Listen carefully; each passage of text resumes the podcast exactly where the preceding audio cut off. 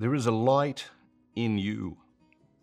It's easy to forget that sometimes. It's easy to go looking for bright lights outside of ourselves. But these are just distractions from the light that God has placed deep inside you. Take a few minutes each day to sit quietly, to sit alone in a peaceful place, and become aware of the light within you. Then, as you venture out into the world, be mindful that many people you encounter can benefit from the light God has placed in you.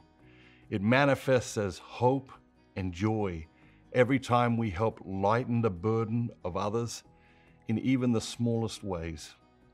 You are the light of the world, was Jesus' counsel. As you venture out into the world, it's also important to be mindful of the reality that there are many things and sometimes people who will try to put your light out. This will manifest in negativity, hopelessness, meaninglessness, and resentment, to name but a few.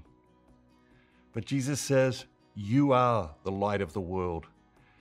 Tend to that light today so that you can share it everywhere you go. The world needs holy moments. If you enjoyed this video, I would like to invite you to click here and request six free copies of the book Holy Moments. Pass them out and help five other people discover their soul potential.